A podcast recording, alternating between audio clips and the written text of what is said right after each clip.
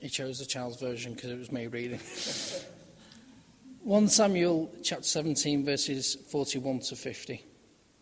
Meanwhile, the Philistine, with a shield bearer in front of him, kept coming closer to David. He looked David over and saw that he was only a boy, ruddy and handsome, and he despised him. He said to David, Am I a god that you come here with me with sticks? And the Philistine cursed David by his gods. Come here, he said and I'll give you your flesh to the birds of the air and the beasts of the fields. David said to the Philistine, You come against me with the sword and the spear and the javelin, but I come against you in the name of the Lord Almighty, the God of the armies of Israel, whom you have defied. This day the Lord will hand you over to me, and I'll strike you down and cut off your head. Today I will give you the carcasses of the Philistine army to the birds of the air and the beasts of the earth and the whole world will know that there is a God in Israel. All those gathered here will know that it is not by sword or spear that the Lord saves, for the battle is the Lord's, and he will give all of you into our hands. And the Philistine moved closer to attack him. David ran quickly towards the battle line to meet him, reaching into his bag and taking out of a stone. He slung it and struck the Philistine on the forehead. The stone sank into his forehead, and he fell face down to the ground. So David triumphed, triumphed over the Philistine with a sling and a stone, without a sword in his hand, and he struck down the Philistine and killed him. Thank you, Lee.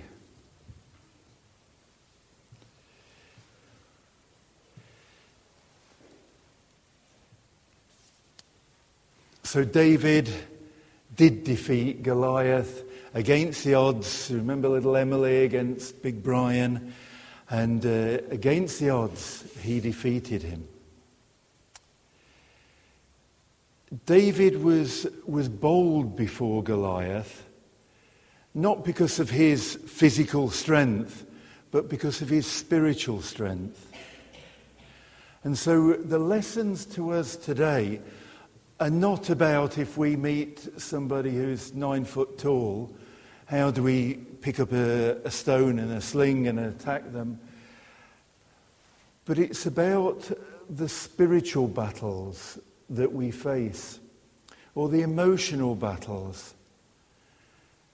Those, the Goliaths in our lives that just hold us back, hold us back from following God, hold us back by, by living our lives in, in, in joy and fullness. I won't be speaking about particular things because I'm wary of people thinking that I'm getting at them. You know if there's things in your life, there may not be, but if there are, things that just you're battling against and it may be all sorts of, uh, of different things.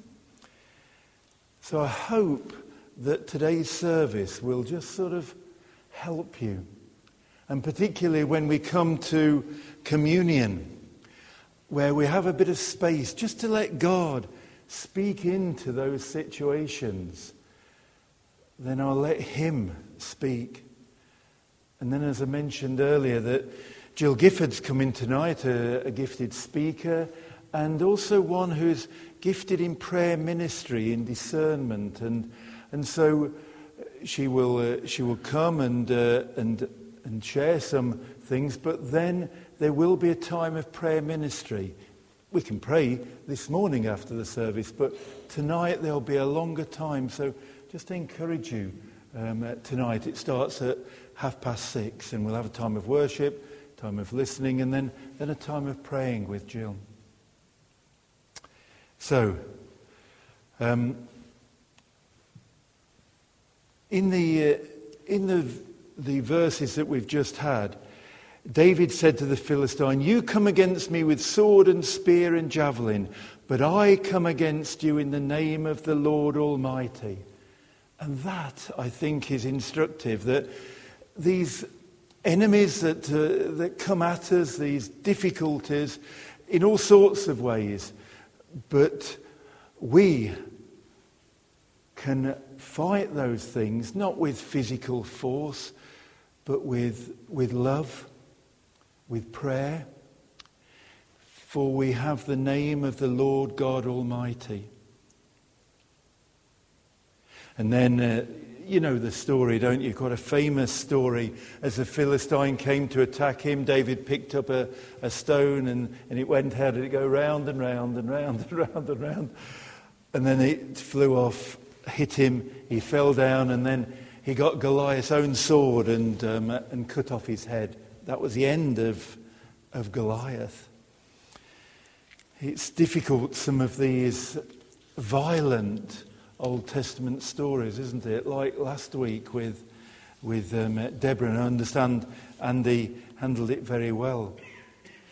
But let's have a look at some of the backstory. You know, in all of these um, sort of things like the X Factor, they always look at the backstory. Let's have a look at the backstory. Because it's actually a very long story in the Bible, and it's good to read and quite a detailed story.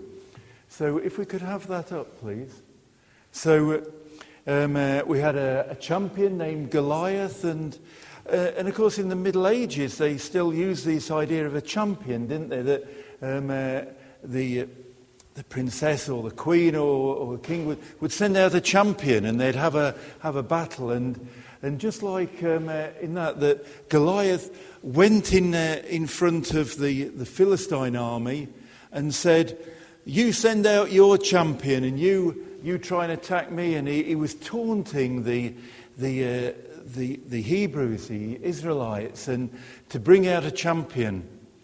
And, uh, and that was a, a, a, way that they fought the war, that they had the backing of the army, but they sent out a champion.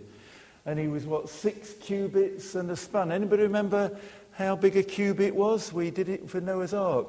Well done, Jack. Can you just stand up and show everybody that? Would you mind? There it is, from your elbow to your fingertips. And it's six of those and a, and a span, which I think is half of the one of those. And so it's big, um, you know, sort of nine, nine foot tall. And, and then the thing, uh, uh, armour weighing 5,000 shekels. I'll tell you what that is. It's, um, it, it's 80 kilograms. And just to put it into uh, a bit of context, those medieval suits of armour that uh, you know you see if you go around the castle, um, uh, the largest of those were 40 kilograms. So this is twice as big as, as, uh, as one of those. So he needed to be a big bloke to, to carry all of these. So he had all of this going on. Next slide, please. And so Goliath, verse 8 there, Goliath stood up and shouted. Why don't you come out and fight me? And so he was taunting. And, and when we face battles, whether or not you know, it's involving people, it may be something within us, but there is this sense of taunting sometimes, isn't there? Then some of the internal battles that we face. Call yourself a Christian? You know, and yet you succumb to this. You know, the, this taunting. It seems to resonate with me. I don't know if it resonates with you. And um, uh, so, in all sorts of uh, ways, I think we can learn from, from this. Next slide, please. Verse 11 On hearing the Philistines' words, Saul and all the Israelites were dismayed and terrified.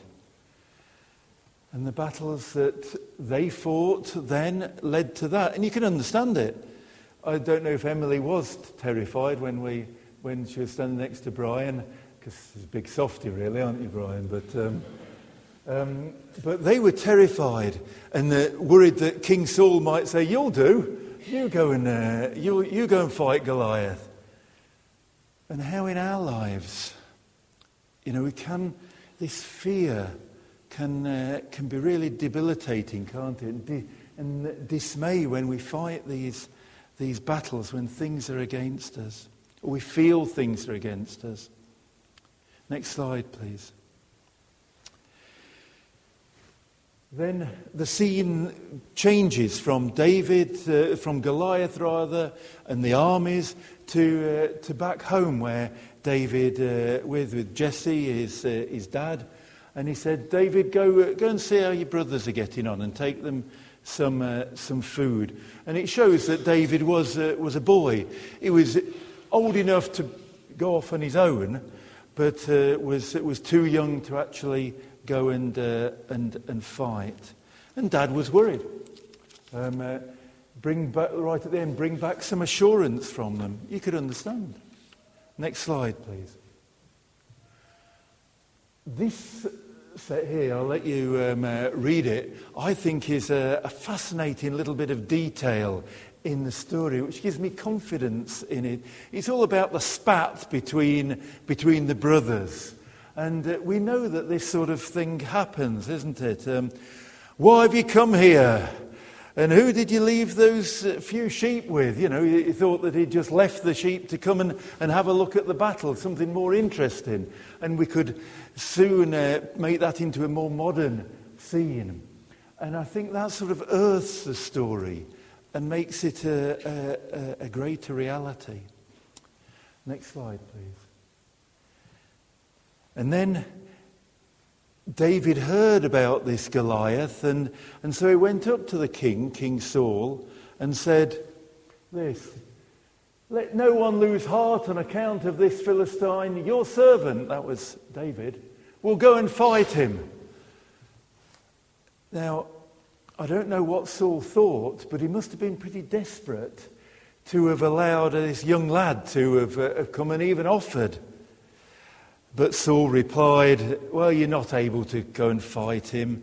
You're only a young man and he's been a warrior since, you know, you're too young. And, you know, lots of things in our battles that we, uh, we fight, there's, there's reasons that why we can't do it. And it was a fair point that Saul raised. But David uh, sort of came back at him. Next slide, please. And he, he gave uh, some uh, examples, and he said that when I'm looking after the sheep, I've, uh, I've killed a lion, I've killed a bear, you know, I can handle myself. And, uh, and then also he said in verse 37 The Lord who rescued me from the paw of the lion and the paw of the bear will rescue me from the hand of the Philistine. So there was a faith there that the Lord would help him. And so Saul said, Go and the Lord be with you. Whether he is convinced by his CV, which had that he killed a bear and killed a lion, or whether it was his spirituality that the Lord was with him.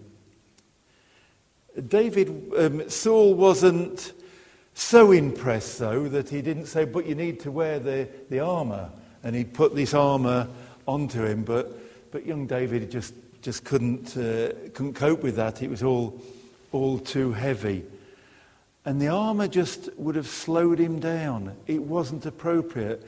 And Saul still didn't seem to believe that this was a spiritual thing going on. He needed that physical help. And we know the, the rest of the story that he didn't need that physical help. He, uh, he did defeat Goliath.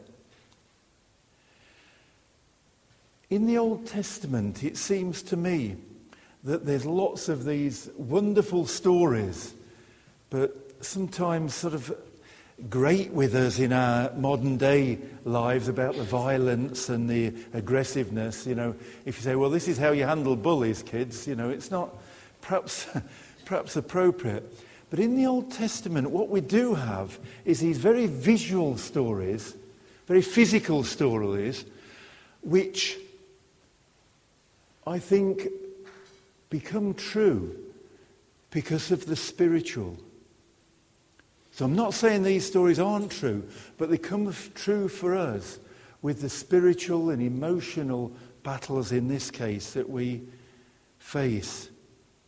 In the Old Testament, there's many times of, of weakness that is then led on to strength. Uh, if you've been reading about Gideon and, uh, and, uh, and how he had to get rid of lots of his, uh, his armies, and then he, he won this. there's lots of, uh, of, of, stories. Uh, there's, um, who was the, the great um, strong chap who um, pulled down the temple? What was his name? Samson, yes. Who wasn't big and strong, but it was by, uh, by uh, God's Holy Spirit that uh, he was empowered to, to do that. And so there's lots of stories like this one where the weak defeat the strong through God. And so as we think of that, uh, this story and think of the armour of God that was inappropriate for, for David at that time because it was a spiritual battle. But the armour of God is appropriate when it's a spiritual armour. Cue Derek. Our second reading, Ephesians 6, hopefully, is that right? That's what I got. That's good. Ephesians 6, verses 10 to 20. The armour of God. Finally, be strong in the Lord and in his mighty power. Put on the full armour of God so you can take your stand against the devil's schemes. For our struggle is not against flesh and blood but against the rulers, against the authorities, against the powers of this dark world, and against the spiritual forces of evil in the heavenly realms. Therefore, put on the full, full armour of God, so that when the day of evil comes, you may be able to stand your ground. And after you, you have done everything, to stand. Stand firm then, with the belt of truth buckled round your waist, with the breastplate of righteousness in place, and with your feet fitted with the readiness that comes from the gospel of peace. In addition to all this, take up the shield of faith, with which you can extinguish all the flaming arrows of the evil one. Take the helmet of salvation and the sword of the Spirit, which is the word of God and pray in the Spirit on all occasions with all kinds of prayers and requests. With this in mind, be alert and always keep on praying for all the saints. Pray also for me that whenever I open my mouth, words may be given to me so that I will fearlessly make known the mystery of the gospel for which I am an ambassador in chains. Pray that I may declare it fearlessly as I should. Thank you. So you can see the link with the, uh, the armour of God here and uh, the armour in the Goliath story. If we can keep the, the reading up, if that's, uh, if that's okay. But this, you see, that Paul was talking about as he was sitting there in prison, probably, he was. Um, uh, uh, got the, uh, the Roman guards who were in their, their armour. He was reminded of the armour of God. And then he, uh, he says this Be strong in the Lord and his mighty power. Put on the full armour of God to take your stand against the devil's scheme. The devil loves it when we're facing those Goliaths in our life, when we're facing difficulties, when, uh, when we, we just don't seem to be able to, to conquer those, uh, those things. And we're full of, what were the, uh, the Israelites full of fear, weren't they, of, of, of Goliath? That the devil loves that. That's the devil's schemes. And then just move on, please. For our struggle is not against flesh and blood. Sometimes we can mistakenly think, oh, they're being nasty to me or they're doing this. But it's a, uh, so often it's the devil working through others, maybe working through our own inadequacies. But against the rulers, against the authorities, against the powers of this dark world and the spiritual forces of evil, which tend to want to disrupt and, uh, and destroy. Therefore, verse 13, where is that? Yes. Put on the full armour of God so that we can stand our ground and defeat these things. Verse 14, let's move on to. First thing is the, uh, the belt of truth. Now, I'll just go through briefly the, uh, those, but I'm, uh, I'm conscious I don't want to sort of um, focus in on a particular Goliath, and so I'm going to make out, and I hope nobody is addicted to Haribos. Okay, so, um, so this is symbolic of our Goliaths, okay? But it just gives, makes me be able to um, uh, talk about it. So you may love Haribos, and I don't think there's anything wrong with they're even Tangfastics. These are, and it says, kids and grown ups love it so. Okay, but there may be um, addictions, there may be um, things in your life that uh, just uh, get to you and affect you. There may be relationships uh, that are difficult. It may be um, something within you that you, you feel unworthy or um, un, unhappy. It, you know, it could be body shape or it could be just your personality. I don't want to, to name things, but so whatever it is, that's the Haribo, okay? Have I, have I made that, that clear? And there's sadly only one left in here. So, the truth, first of all, the belt of truth. You need to acknowledge that there is a problem. And so, you're sitting here in church, all that's on your mind is getting out to Dylan's and buying a packet of Haribos. Okay?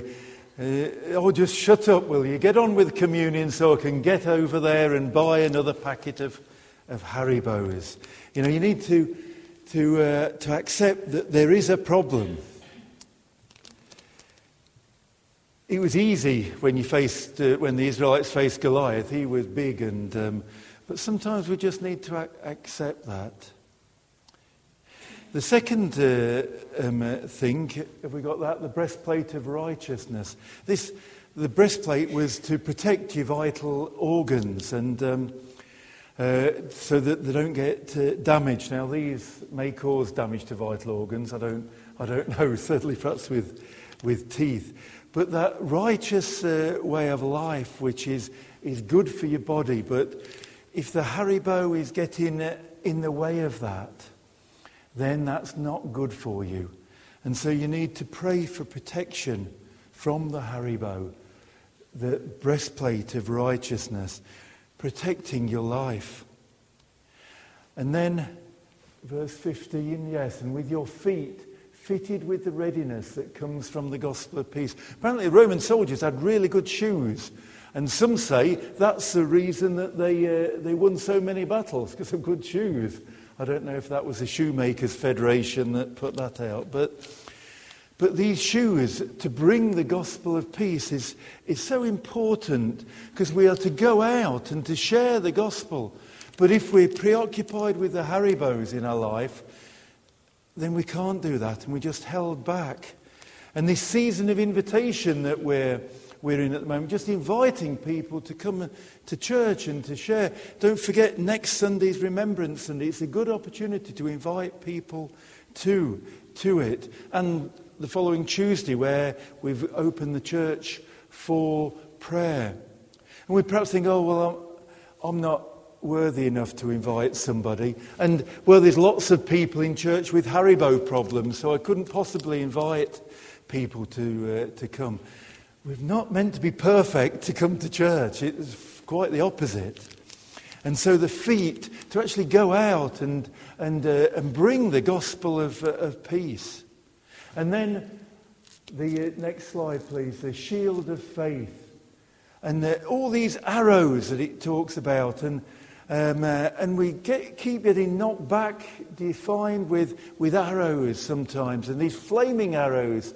But the shield is de- was designed, the Roman one, to put out those flaming arrows.